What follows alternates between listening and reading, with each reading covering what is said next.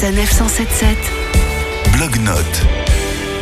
Je vous propose cette semaine d'aller dans les Hauts-de-France découvrir un tout nouveau musée. C'est le coup de cœur de Anne. Bonjour. Bonjour. Vous avez créé le blog Plus au Nord il y a presque deux ans et parmi les expériences que vous nous présentez, il y a ce lieu, la Cité des électriciens, qui a ouvert il y a vraiment pas longtemps. Oui, en effet, euh, la Cité des électriciens a ouvert au mois de mai dernier. Elle se trouve à Bruay-la-Buissière, donc euh, près de Béthune. C'est dans le département du Pas-de-Calais. Donc cette cité est la plus ancienne cité minière de la région.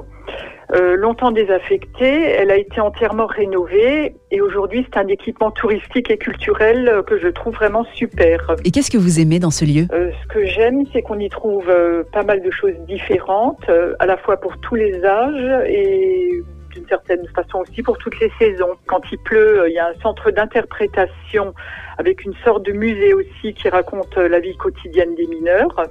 Le premier dimanche de chaque mois, il y a une visite théâtralisée avec des acteurs euh, qui font revivre la cité.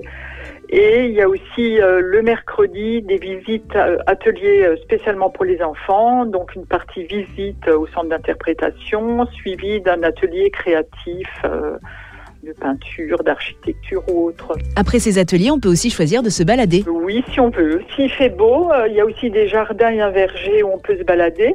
Sont cultivés des légumes, des fruits et des plantes euh, rapportés par les mineurs polonais, italiens, marocains et sont récoltés, transformés en plats. Et ces plats sont servis euh, au Carin Gourmand. C'est un tout petit restaurant, donc c'est une petite annexe d'une maison. Il y a une vingtaine de places, mais c'est très sympa et on y mange vraiment très bien. Donc on peut manger, visiter le musée, se balader. Mais Anne, il y a une autre activité à la Cité des électriciens qui est vraiment très originale. Alors, euh, ben, on peut y dormir euh, dans des gîtes qui sont très déco, avec une déco très soignée.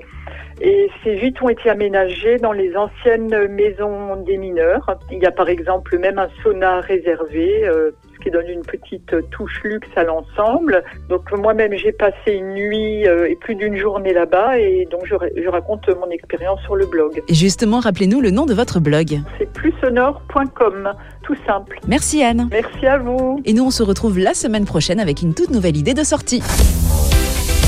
Sanef 177. Blog-notes.